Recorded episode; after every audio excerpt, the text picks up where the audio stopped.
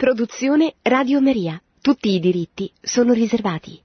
Cari amiche e cari amici, buonasera. Vorrei dedicare questo martedì al recentissimo viaggio apostolico che il Papa ha fatto nella visita pastorale alle due diocesi di Benevento e di San Giovanni Rotondo e alla diocesi di Manfredonia per incontrare a Pietrelcina il popolo di questo paese che, come sapete, è il luogo di nascita di San Pio, il padre Pio da Pietrelcina, che è morto esattamente 50 anni fa, nel 1968, ed era nato nel 1887 in questo piccolo paese, ormai diventato un grande centro di spiritualità che raccoglie fedeli provenienti da tutto il mondo. Padre Pio è uno dei più grandi santi della storia della Chiesa, per quello che ha fatto, per quello che ha lasciato, per le battaglie contro il male, contro il demonio che hanno caratterizzato tutta la sua vita, per le persecuzioni che ha subito anche all'interno della Chiesa da parte dell'autorità ecclesiastica, che ha capito in ritardo il monumento di santità che aveva di fronte. Padre Pio noi lo ricordiamo quest'anno anche perché è il 100° anniversario delle apparizioni delle stimmate permanenti sul suo corpo, che furono uno dei tanti segni che Dio volle comunicarci attraverso questa straordinaria figura. Papa Francesco ha voluto ricordarlo passando un pomeriggio con i fedeli della sua città, del suo paese, dove ha fatto due cose sostanzialmente: un incontro con i fedeli stessi, un discorso, e un'omelia durante la messa celebrata sul sagrato della chiesa di San Giovanni Rotondo, appunto intitolata a San Pio. Ha detto molte cose, ha parlato al solito come parroco del mondo che entra in una dimensione storicamente importante e rilevante come quella di San Giovanni Rotondo, e cercherò di così accennare soltanto ai tanti punti, ai tanti temi che Santo Padre ha evocato. Il primo riguarda la maternità della Chiesa, a cui Padre Pio fu sempre estremamente fedele. Amava la Chiesa, ha detto il Papa, amava la Chiesa con tutti i suoi problemi, con tutti i suoi guai, con tutti i nostri peccati. E sono parole semplici che però nascondono, cioè fanno emergere delle verità assolutamente importanti. Cioè noi dobbiamo amare la Chiesa che c'è, non quella che ci piacerebbe che fosse. Dobbiamo essere fedeli al Papa regnante, non al Papa che ci è simpatico. Dobbiamo collaborare con il Vescovo, con il Parroco che incontriamo concretamente nella nostra vita. Almeno dobbiamo fare tutto quanto è nelle nostre possibilità perché questo avvenga. Consapevoli che non avremo il parroco, il papa, il vescovo migliori della storia, e ma anche consapevoli che noi non siamo i collaboratori ideali, che noi non siamo i fedeli ideali, che noi non siamo i militanti cattolici auspicabili, siamo dei poveri peccatori che dobbiamo avere i piedi per terra e la testa in cielo, cioè capire che la Chiesa è questa realtà mistica, perché costantemente collegata con il suo capo, ma contemporaneamente molto umana, a volte troppo umana, a volte molto peccatrice. Padre Pio ci ha dato un grande esempio, conoscete la sua vita non è stata certamente una vita semplice, è stato accusato di molte cose e però non ha mai perso la testa, cioè non ha mai pensato di contestare, di rifiutare, di mettere in discussione il principio di autorità su cui si fonda così la gerarchia della Chiesa. Tu sei Pietro, su questa pietra edificherò la mia Chiesa. Il secondo punto su cui il Papa insiste sono le radici. Cita l'episodio del 1911 dove il giovane Pio tornò a respirare un po' di aria più sana nel suo paese, come succedeva spesso e succede in parte ancora oggi. Le malattie, gli esaurimenti, le stanchezze si curano tornando a casa, tornando dalla mamma, tornando alle radici dove si respira l'aria originaria. Il Papa usa una battuta, dice allora non c'erano gli antibiotici, quindi le malattie si curavano tornando a casa, ma ancora oggi che ci sono gli antibiotici la casa è la casa, insomma, il luogo dove si respira quell'infanzia che ci ricorda e ci riporta a chi al proprio paese, alla propria radice, alla propria origine, che il Papa invita a non rinnegare mai, come fece Padre Pio, che mai rinnegò la sua famiglia, la sua storia, le sue origini.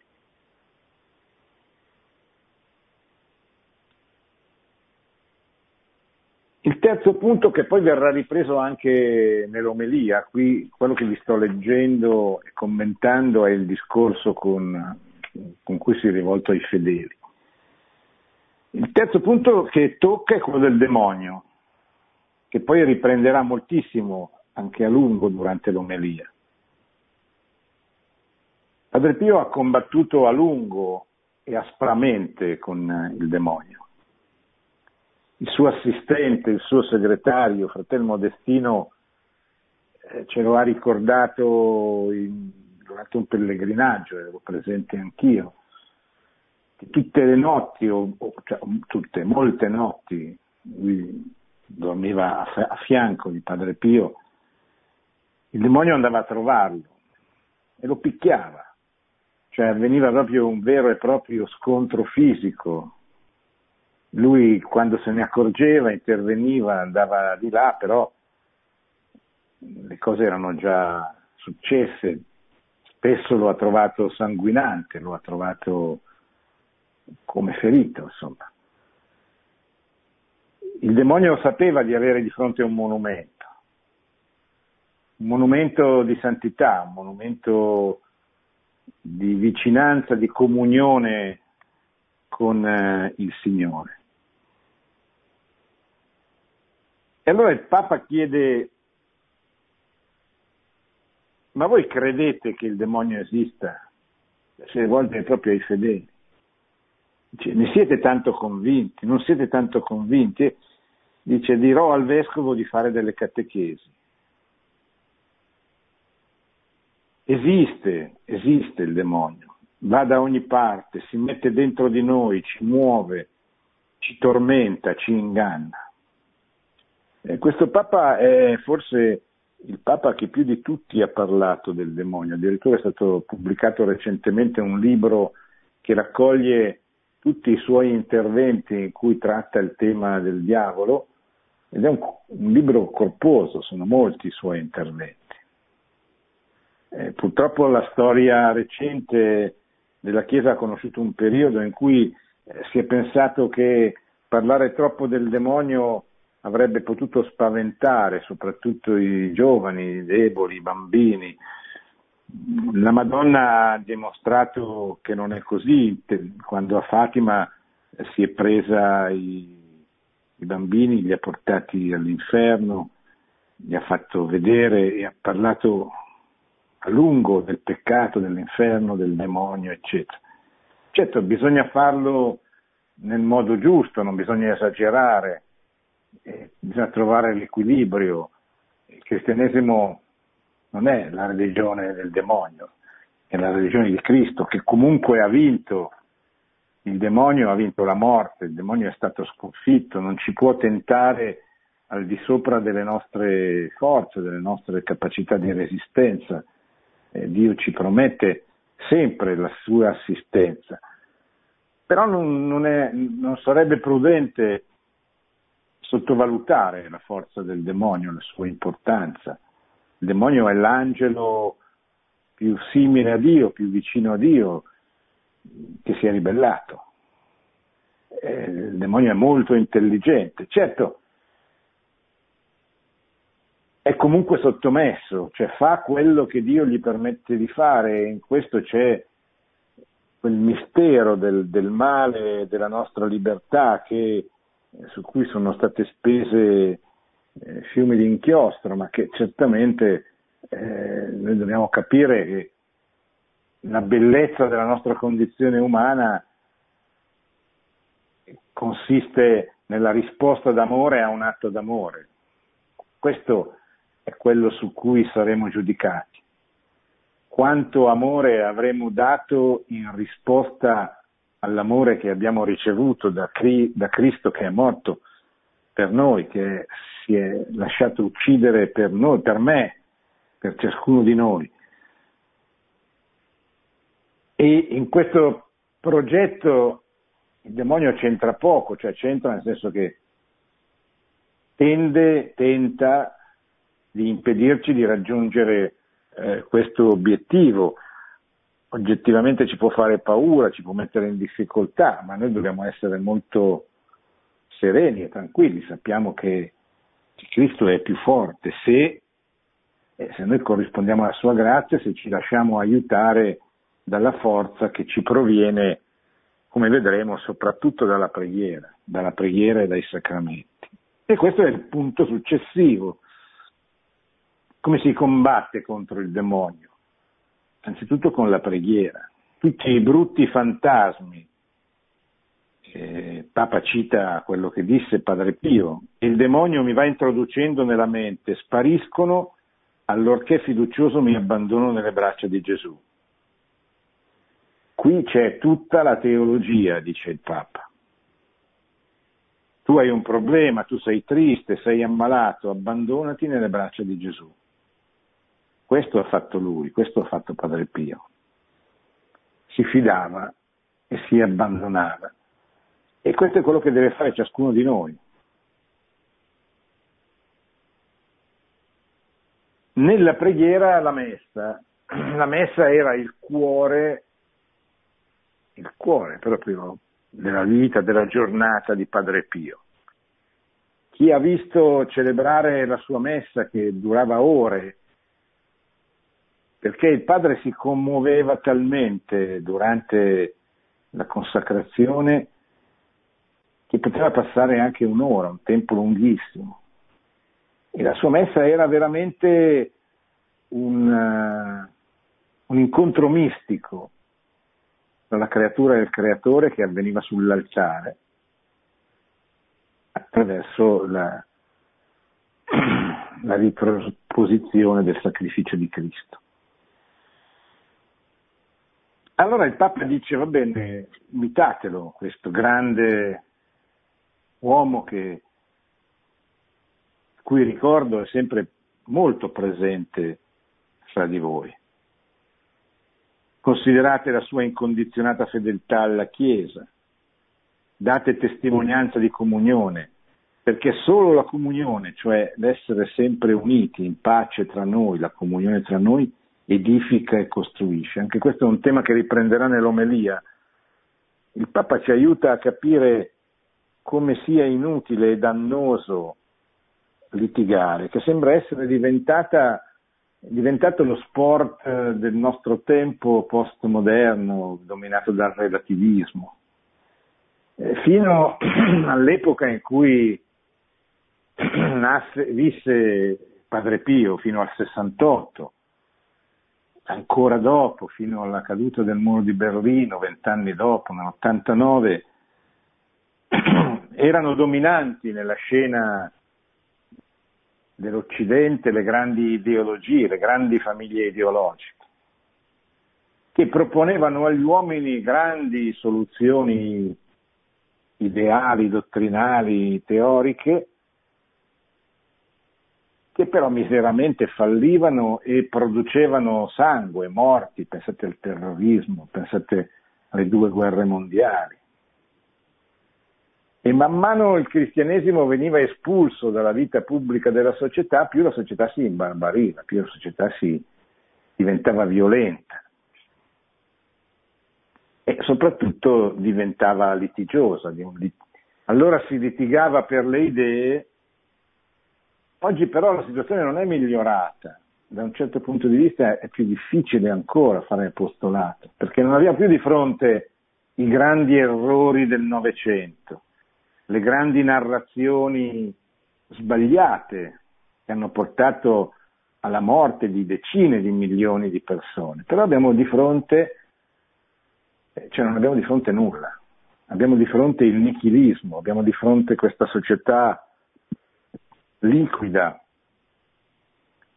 sfilacciata, dove sono state messe in discussione le grandi relazioni che fondano la maternità, l'amore coniugale, la famiglia, la trasmissione della vita. Viviamo in una società dove si muore molto di più di quanto si nasca, dove vige un grande inverno demografico, un grande suicidio collettivo che attraversa il nostro paese, per esempio. Papa anche questo riprenderà, dice: pregate la Madonna che permetta ai giovani di trovare lavoro qui dove vivono, che permetta ai giovani di mettere su famiglie, che ci aiutino a superare questo drammatico inverno demografico, per cui dal 1964 diminuisce costantemente tutti gli anni il numero dei nati nel nostro paese, che non è mai stato così basso neppure durante la prima e la seconda guerra mondiale, quando gli uomini, i mariti erano al fronte, eppure nascevano più bambini allora di quanti ne nascono in questi anni.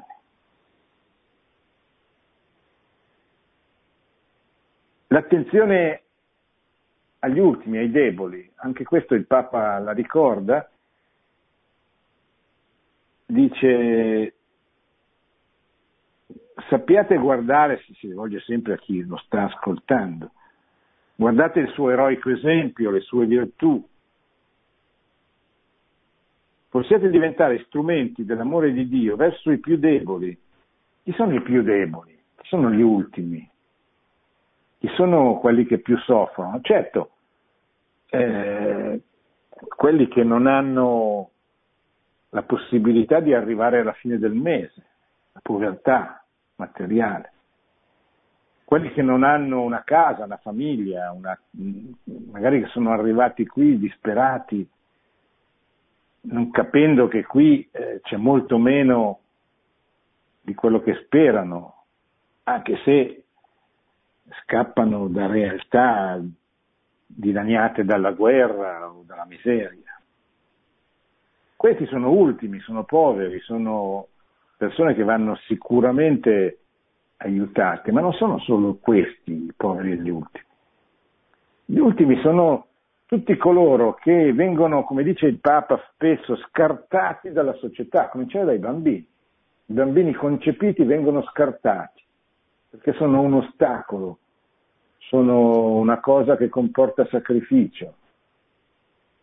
E allora 6 milioni di bambini sono stati uccisi prima di nascere dall'introduzione della legge 194 che autorizza l'aborto nel 1978, e tuttora ogni anno decine di migliaia di bambini vengono sacrificati, vengono uccisi.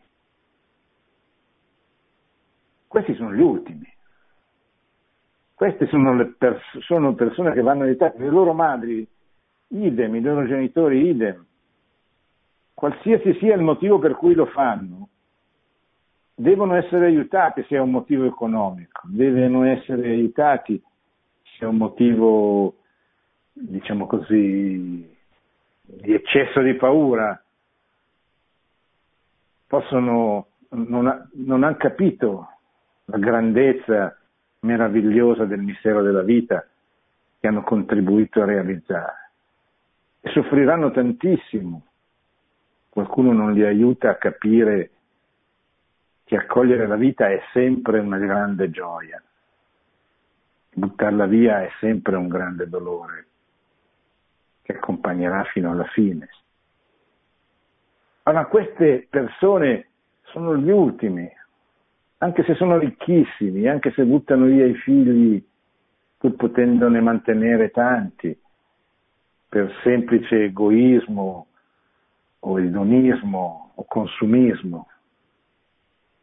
Ma noi dobbiamo anche entrare nell'ordine di idee che sì, è giusto e doveroso combattere tutte queste battaglie quando per esempio ci sono i referendum, i progetti di legge che tendono a realizzare, a introdurre questo nell'ordinamento giuridico, queste aberrazioni, cioè questa violazione del diritto alla vita. Però dobbiamo anche preoccuparci sempre di più di recuperare tutte quelle persone che dal 1978 ad oggi sono state convinte da una cultura, da un giornalismo soprattutto pressante e insidioso che penetra nel cuore soprattutto dei giovani, nella loro mente, e li porta a giustificare per esempio in questo caso l'omicidio come una cosa normale. Allora se noi vogliamo riconquistare queste persone dobbiamo ricominciare a fare un ragionamento e a mostrare delle cose, cioè la cruda realtà dell'aborto, e aiutare queste persone a capire, perché non si può più soltanto comportarsi come se fossimo su una barricata, perché così convinciamo soltanto quelli che sono già convinti. Noi dobbiamo andare nel campo nemico e portare lo scompiglio, facendo vedere la drammatica realtà dell'aborto, cominciando un ragionamento sulla sacralità della vita e piano piano insinuando noi il dubbio a quelle persone che ormai ritengono che l'aborto sia una cosa normale, come sono la maggior parte delle persone che vivono in Occidente. L'inverno demografico, ne ho già accennato, il Papa lo ricorda ancora, dice è un momento non facile quello che stiamo vivendo, ma è un momento che si può superare come tutti i momenti non facili. È un momento in cui la popolazione, uso le sue parole, decresce progressivamente e invecchia, perché molti giovani sono costretti a recarsi altrove per cercare lavoro. Pregate la Madonna perché vi dia la grazia che i giovani trovino lavoro qui.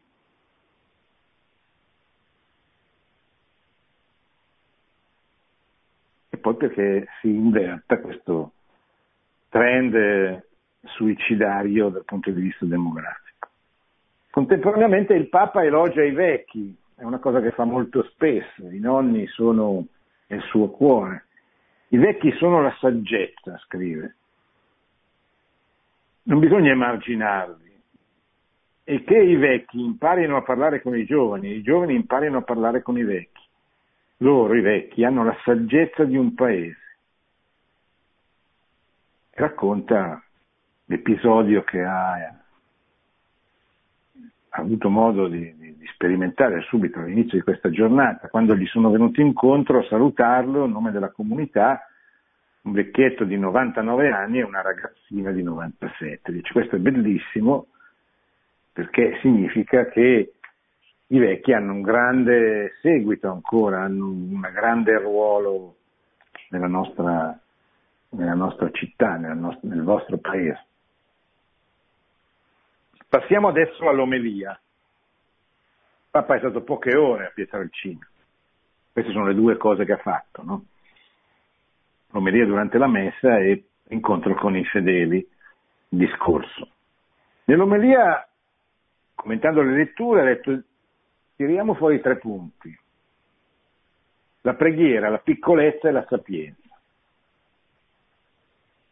Il Vangelo di oggi ci presenta Gesù che prega, dal suo cuore sgorgano queste parole: ti rendo lode, Padre, Signore del cielo e della terra. A Gesù la preghiera sorgeva spontanea, ma non era un optional, era solito ritirarsi in luoghi deserti e pregare. Il dialogo col Padre era al primo posto. Gesù entra facilmente in comunione con il Padre, per ovvie ragioni. Però per lui la preghiera era qualcosa che ricercava, spesso lasciava tutti, andava, trascorreva la notte in preghiera, si allontanava, voleva stare solo con suo Padre. Cioè cercava il modo di pregare veramente, non aspettava così che capitasse, andava a cercarlo. I discepoli scoprirono così con naturalezza quanto la preghiera fosse importante, finché un giorno gli domandarono: Signore, insegnaci a pregare. E così è nato il Padre nostro. Possiamo chiederci, scrive, dice il Papa, ma noi cristiani preghiamo abbastanza? Spesso al momento di pregare vengono in mente tante scuse, tante cose urgenti da fare.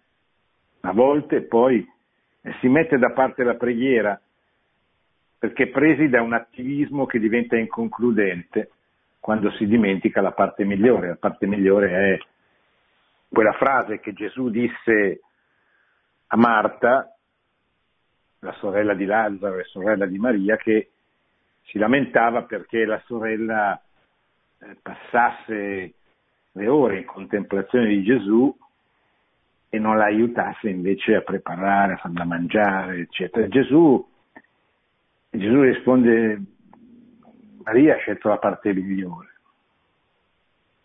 Questo non vuol dire che la parte migliore consista nel ritirarsi, nel non far nulla o nel pregare quando c'è bisogno di fare, quando c'è bisogno di organizzare, quando c'è bisogno di testimoniare.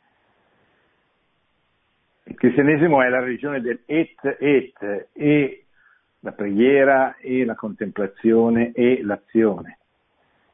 Tuttavia è vero quello che ci dicono i grandi maestri della vita spirituale, che ci dice Gesù, cioè la preghiera è il primo posto, perché la preghiera ci permette di mettere Dio in cima alle nostre azioni.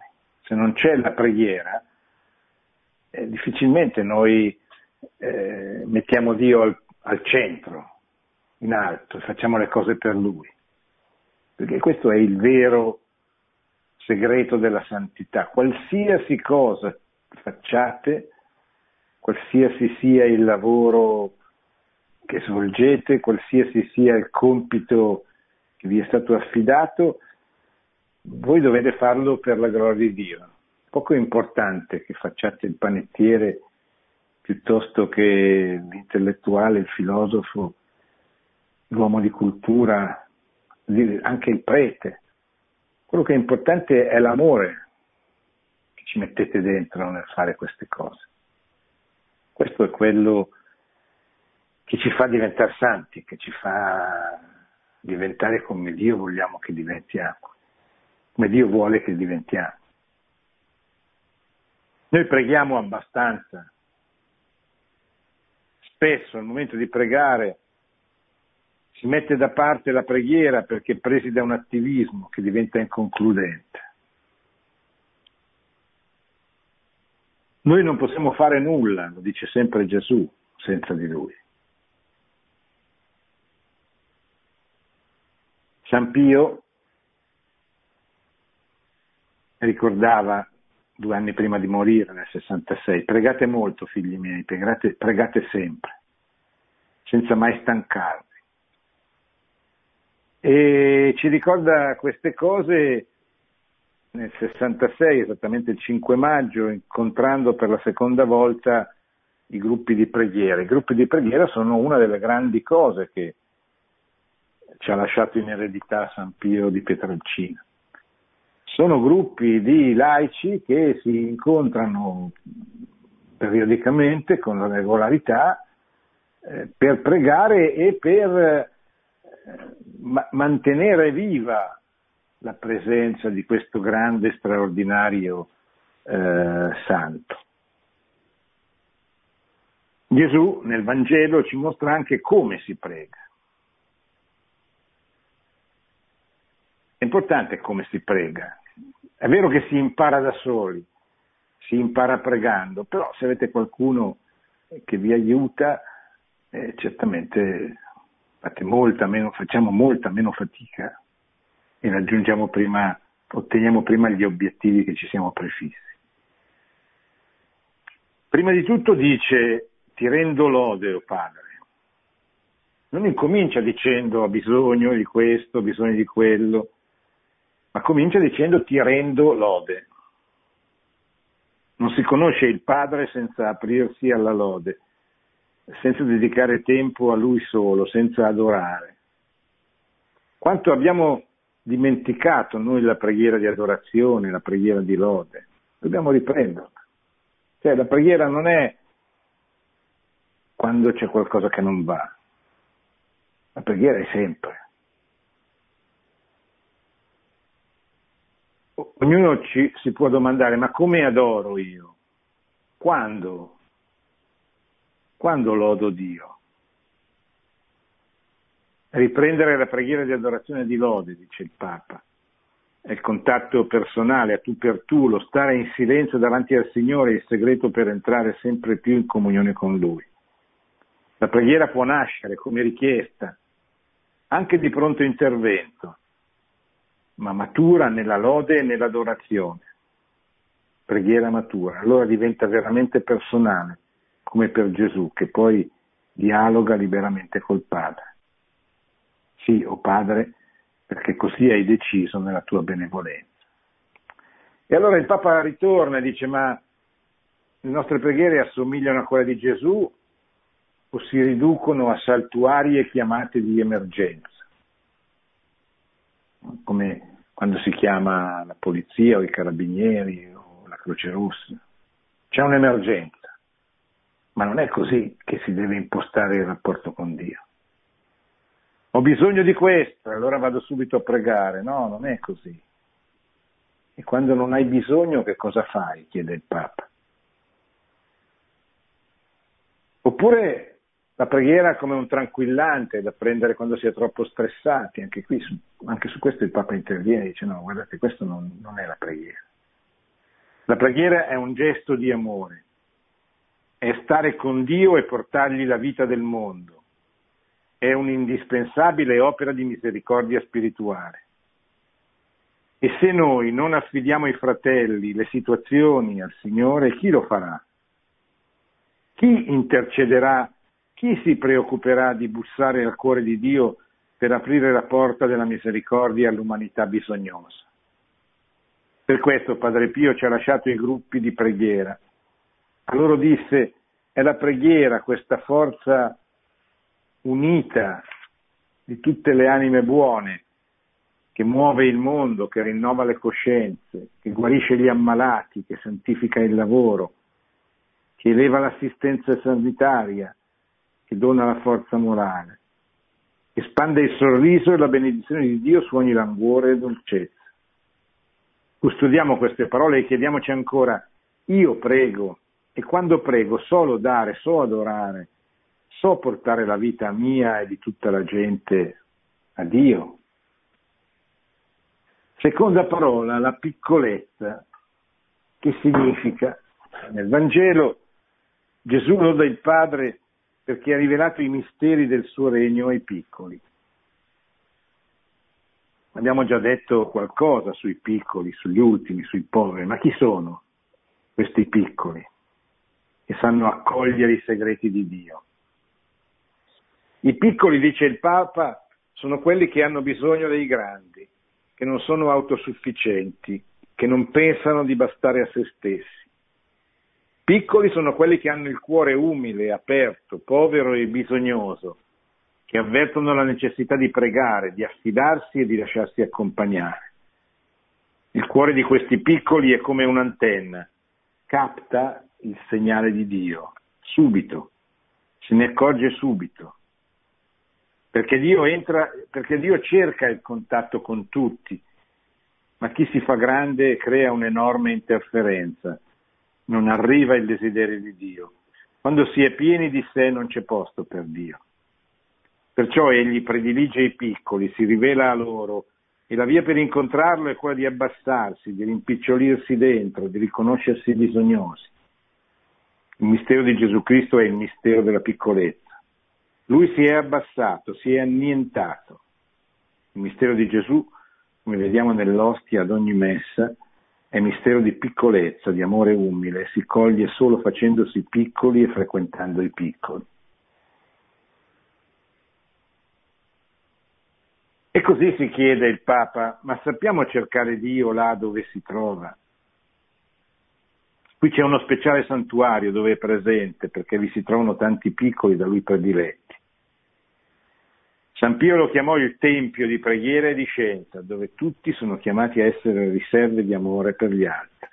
È la casa sollievo della sofferenza. È il grande, enorme ospedale che Padre Pio ha voluto che venisse costruito, che è stato costruito, che ospita migliaia di persone, che sembra veramente un'eccellenza, una delle tante eccellenze italiane. Nell'ammalato, dice il Papa, si trova Gesù, e nella cura amorevole di chi si china sulle ferite del prossimo c'è la via per incontrare Gesù. Poi la terza parola: non si vanti il sapiente della sua sapienza, non si vanti il forte della sua forza, dice Geremia nell'Antico Testamento. La vera sapienza non risiede nell'avere grandi doti, e la vera forza non sta nella potenza. Non è sapiente chi si mostra forte, e non è forte chi risponde al male col male. L'unica arma sapiente e invincibile è la carità, animata dalla fede, perché ha il potere di disarmare le forze del male. San Pio ha combattuto il male per tutta la vita, e l'ha combattuto sapientemente, come il Signore, con l'umiltà, con l'obbedienza, con la croce, offrendo il dolore per amore. E tutti ne sono rimasti ammirati, ma pochi fanno lo stesso. Tanti parlano bene, ma quanti imitano? Molti sono disposti a mettere un mi piace sulla pagina Facebook dei grandi santi. Ma chi fa come loro? Chi si comporta come loro? Perché la vita cristiana non è un mi piace, ma è un mi dono. Nella prima lettura Dio spiega anche dove attingere la sapienza di vita. Ma dove troviamo questa forza? Nella preghiera. Nella preghiera e nei sacramenti che ci trasmettono la grazia. Il Vangelo di Matteo: chi vuole vantarsi si vanti di conoscere me, conoscere Lui, incontrarlo come Dio che salva e perdona. Questa è la via della sapienza. Nel Vangelo Gesù ribadisce: venite a me voi tutti che siete stanchi e oppressi. Chi di noi può sentirsi escluso dall'invito? Chi può dire non ne ho bisogno? San Pio ha offerto la vita e innumerevoli sofferenze per fare incontrare il Signore ai fratelli. E il mezzo decisivo per incontrarlo era la confessione, il sacramento della confessione, il sacramento della riconciliazione. Lì ricomincia una vita sapiente, amata e perdonata. Lì inizia la guarigione del cuore. Padre Pio è stato un apostolo del confessionale. Anche oggi ci invita lì e ci dice: dove vai? Da Gesù o dalle tue tristezze? Dove torni? Da colui che ti salva o nei tuoi abbattimenti, nei tuoi rimpianti, nei tuoi peccati? Vieni, il Signore ti aspetta. Coraggio, Non c'è nessun motivo così grave che ti escluda dalla sua misericordia. Bene, ci fermiamo qualche istante e poi risponderemo alle vostre domande.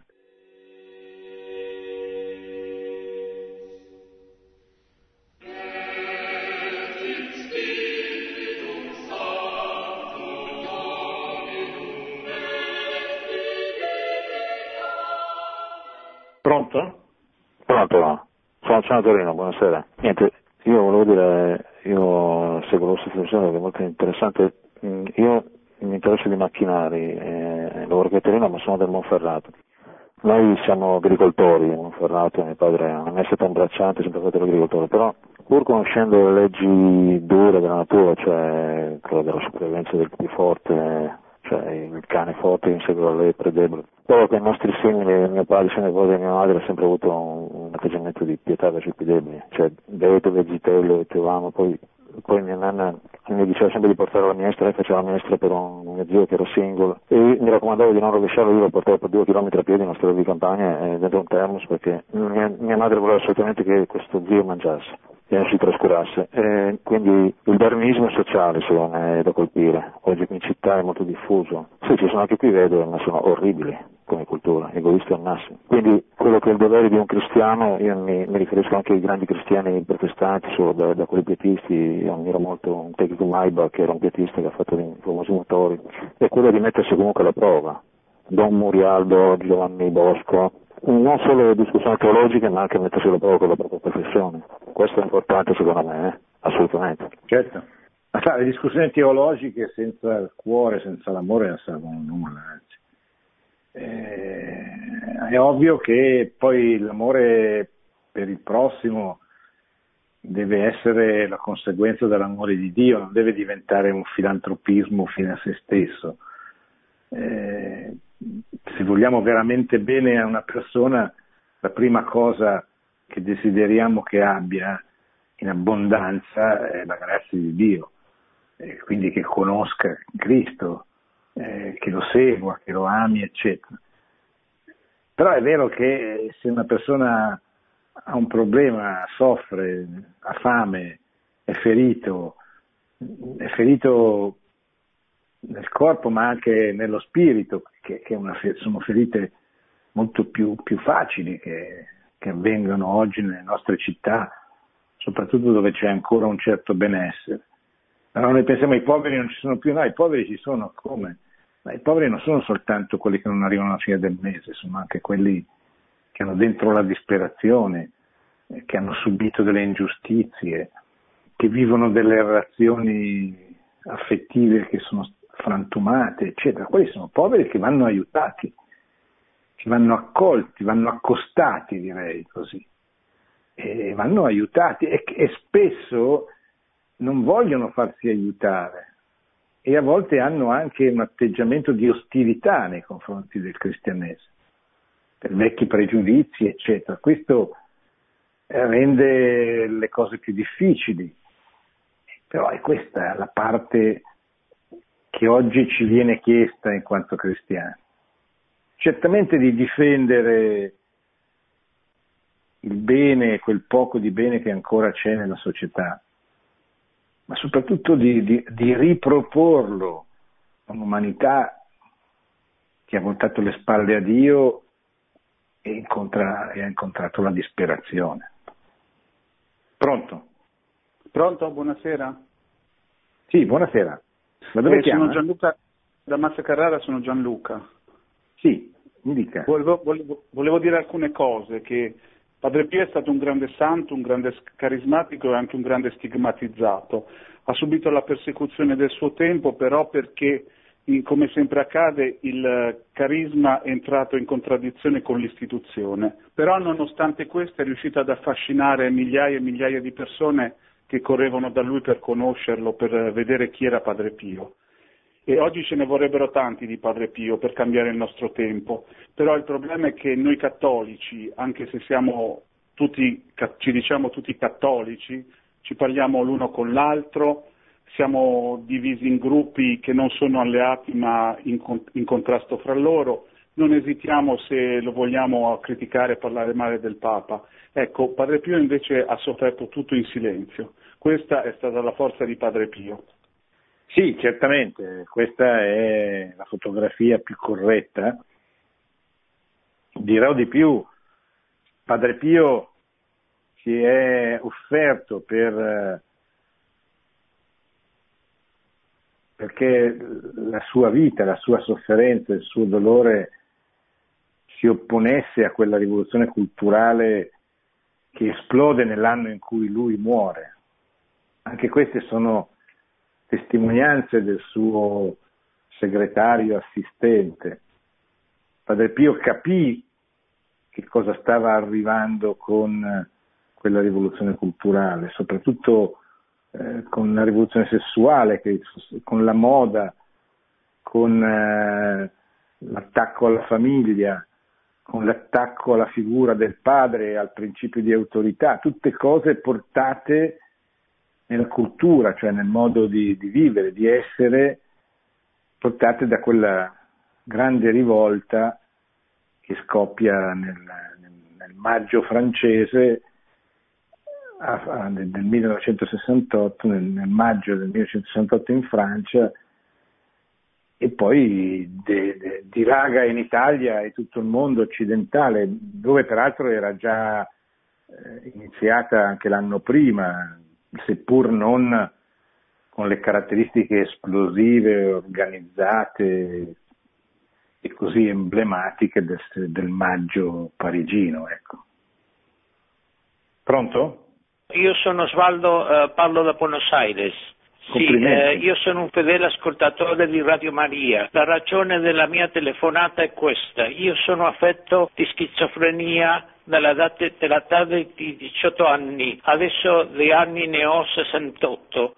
Io, a causa della mia sofferenza insopportabile, ho maledetto parecchie volte lo Spirito Santo, pur essendo consapevole di quello che facevo. E io adesso ho molta paura, perché io penso che Gesù Cristo non perdonerà il mio terribile peccato. Sì, ma lei non deve avere paura, perché ci sono peccati anche più gravi. Lei non deve confondere il suo peccato con il peccato contro lo Spirito Santo di cui si parla nel Vangelo, che è il peccato che non potrà essere perdonato, perché è il peccato di chi sa e non vuole lasciarsi salvare, di chi rifiuta la misericordia di Dio. Ma lei ha peccato per debolezza, non ha peccato perché voleva rifiutare la misericordia di Dio. Lei ha peccato perché si è trovato in una situazione di esasperazione tale che non ha più accettato la condizione in cui stava e in cui Dio ha permesso che lei fosse. Ma questo è un peccato di debolezza, cioè non arrivi ad imputare, questo sarebbe il grande peccato, che è il peccato di Giuda, non arrivi ad imputare a Dio questa mancanza di misericordia, perché così lo offenderebbe veramente. Gesù l'ha già perdonata.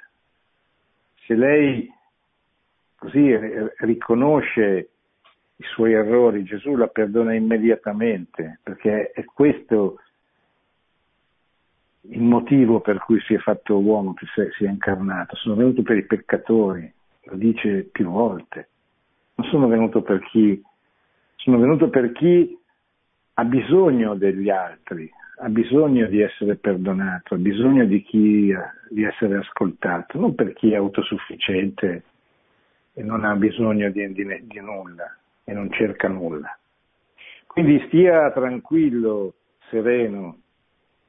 Lega quante volte il Papa Francesco, che è argentino come lei, ci aiuta a capire la grandezza, la bellezza della misericordia di Dio, di come Dio operi attraverso questa misericordia, salvando le persone, strappandole al demonio, riportandole alla grazia, cioè alla collaborazione, all'amicizia con Dio.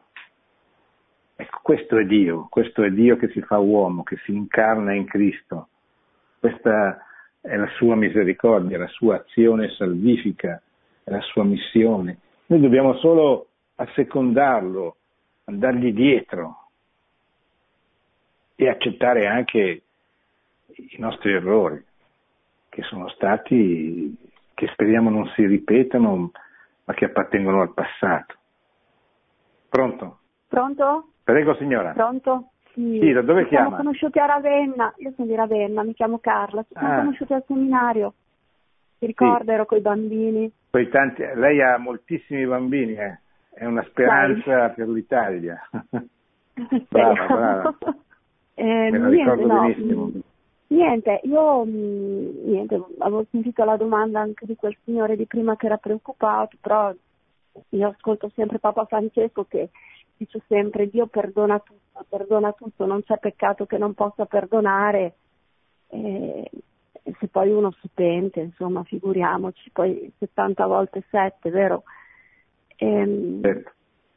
Anche questo non deve essere un incentivo a peccare, ovviamente, che tanto, no, però deve essere così un grande grido di speranza, soprattutto per l'uomo moderno, che quando capisce, cioè l'uomo di oggi, l'uomo postmoderno, quando capisce il male che ha fatto, quando capisce la cultura negativa, depressiva nella quale ha vissuto, è veramente tentato di disperarsi.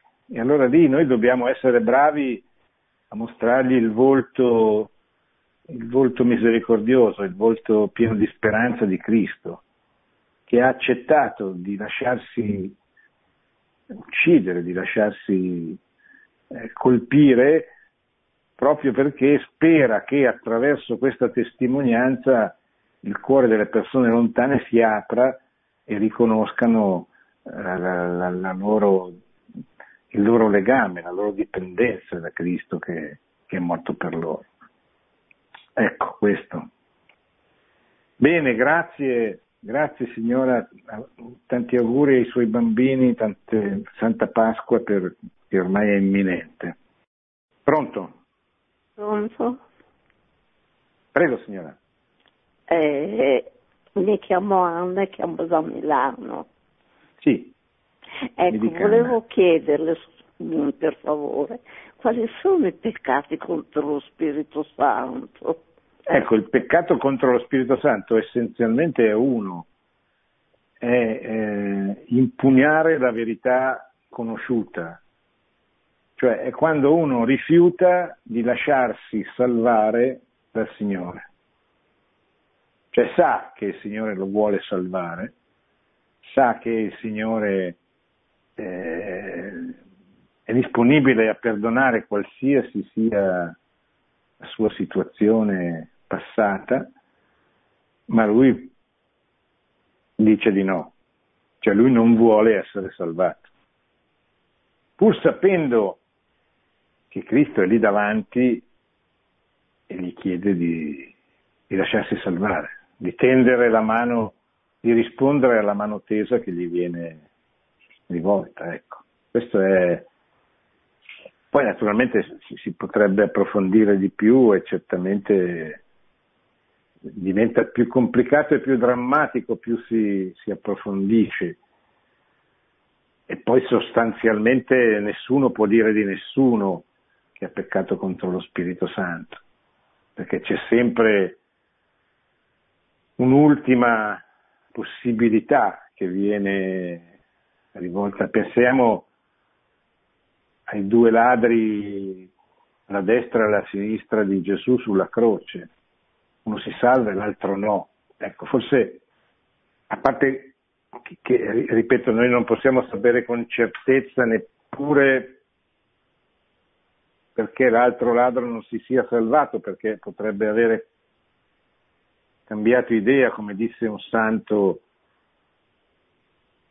al parente di un suicida che si buttò da un ponte e disse: però nel frattempo, mentre arrivava nel fiume, può avere chiesto perdono del gesto che aveva fatto, che aveva compiuto. Quindi noi non possiamo sapere di nessuno, solo Dio è capace di leggere nel cuore. Però l'immagine dei due ladri alla destra e a sinistra di Gesù sono emblematici. Uno dice di sì alla misericordia che si manifesta in quel momento sulla croce e l'altro dice di no, o perlomeno, per quanto ci è dato di sapere attraverso la lettura del Vangelo, sembra che sia stato così.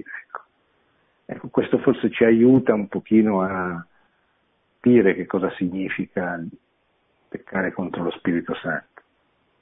Pronto? Pronto? Prego, sì, prego. Buonasera, sono Andrea, chiamo dalla Sardegna. Ascoltavo la catechesi, no? E questo grande santo, San Pio di Pietrelcina, no?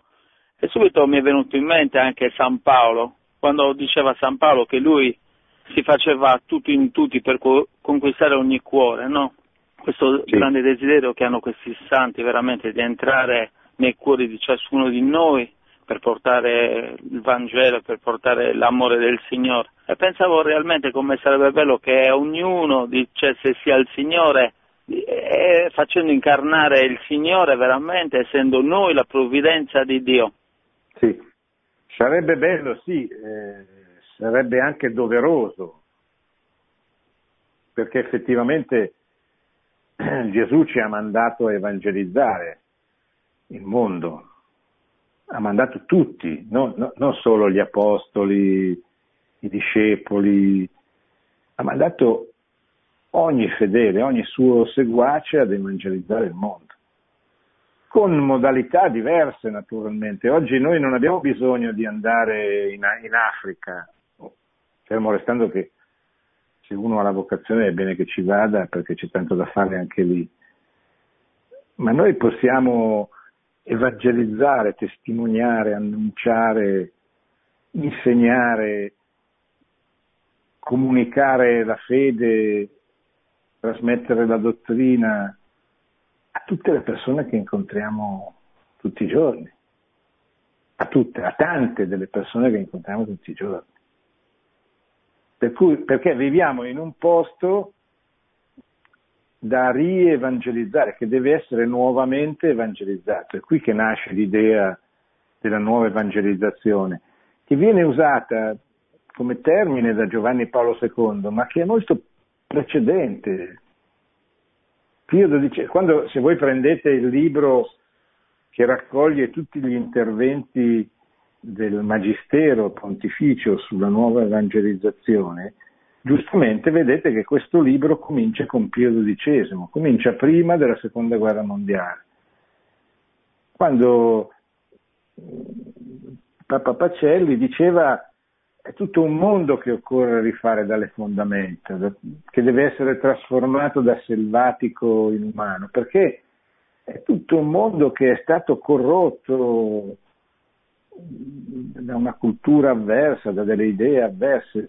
Immaginatevi, prima degli anni 30, quando Pio XII incontrava i laici nei grandi convegni, congressi dell'apostolato dei laici, e li incitava a essere il sale della terra, ad animare cristianamente l'ordine temporale. Uso questa espressione che userà il Concilio nell'Apostolica Mactuositate, ma voi dovete animare cristianamente l'ordine temporale. Ma è una proposizione che può essere usata anche con le parole che usava Pio XII, che userà Paolo VI, la consacratio mundi, cioè voi dovete consacrare il mondo. Cioè, cosa vuol dire? Vuol dire che noi dobbiamo trasformare il mondo, la sua cultura, i suoi costumi, le sue istituzioni, in realtà che rendano gloria a Cristo e a Dio, che riconoscano la signoria di Cristo senza offendere e manomettere la libertà di nessuno, perché da Cristo nasce l'amore.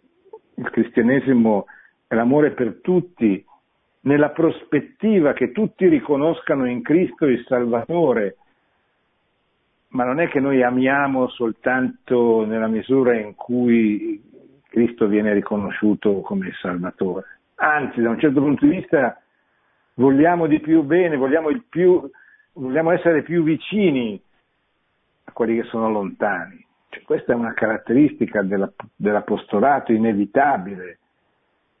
Cioè, io, come disse Gesù,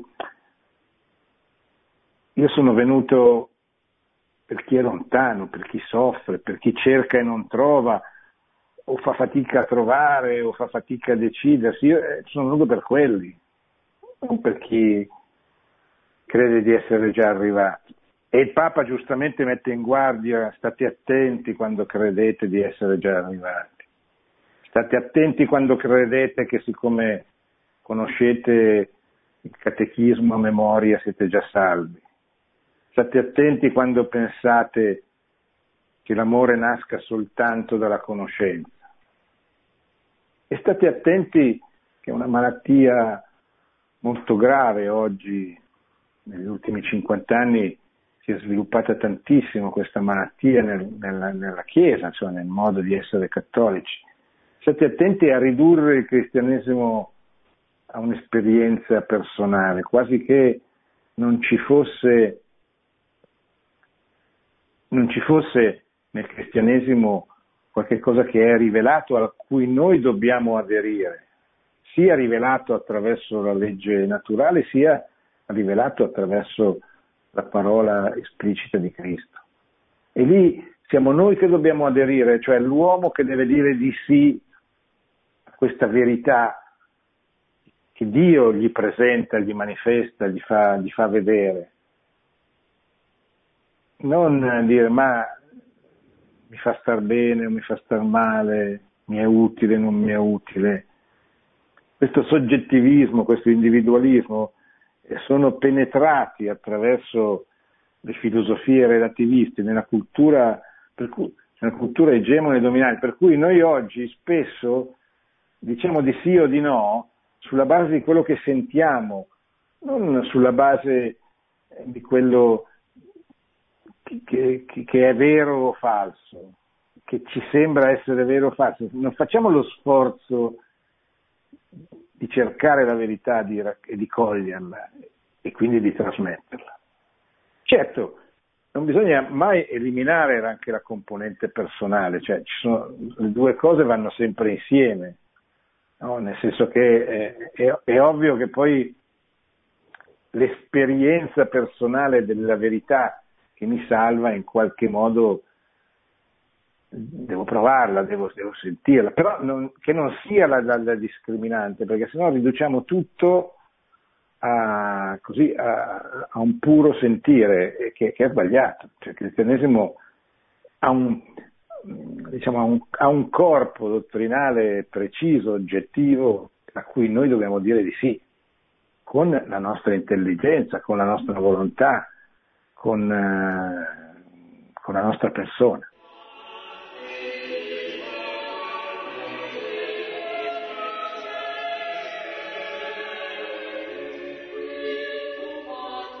Bene, cari amici, siamo arrivati alla fine di questa trasmissione. Abbiamo presentato i due interventi che Papa Francesco ha tenuto sabato a Pietrelcina, dove ha incontrato i fedeli, ha celebrato la messa nel 50° anniversario della morte di Padre Pio e nel 100° anniversario dell'apparizione delle sue stimmate permanenti. Abbiamo toccato tanti temi: una preghiera, l'unità, la comunione, il dovere di non litigare, che il Papa ha toccato le radici, ha toccato durante i suoi due interventi, e che ci aiutano a capire come attraverso Padre Pio e attraverso le figure simili questo grande santo straordinario, noi possiamo diventare migliori, diventare più santi, diventare addirittura santi, perché questo è è quello che, anche se facciamo fatica solo a dirlo e a pensarlo, però questo è quello che Gesù ci chiede e a cui Padre Pio ha risposto in maniera totale, in maniera esemplare, ma anche noi, pur con le nostre difficoltà, pur con il peso di dire di sì, possiamo farlo, possiamo rispondere affermativamente, possiamo dire sì, Signore, cambia il mio cuore, trasformami, rendimi capace di essere un apostolo, un testimone per tutti gli altri. Grazie, buonanotte e buona settimana. Produzione Radio Maria. Tutti i diritti sono riservati.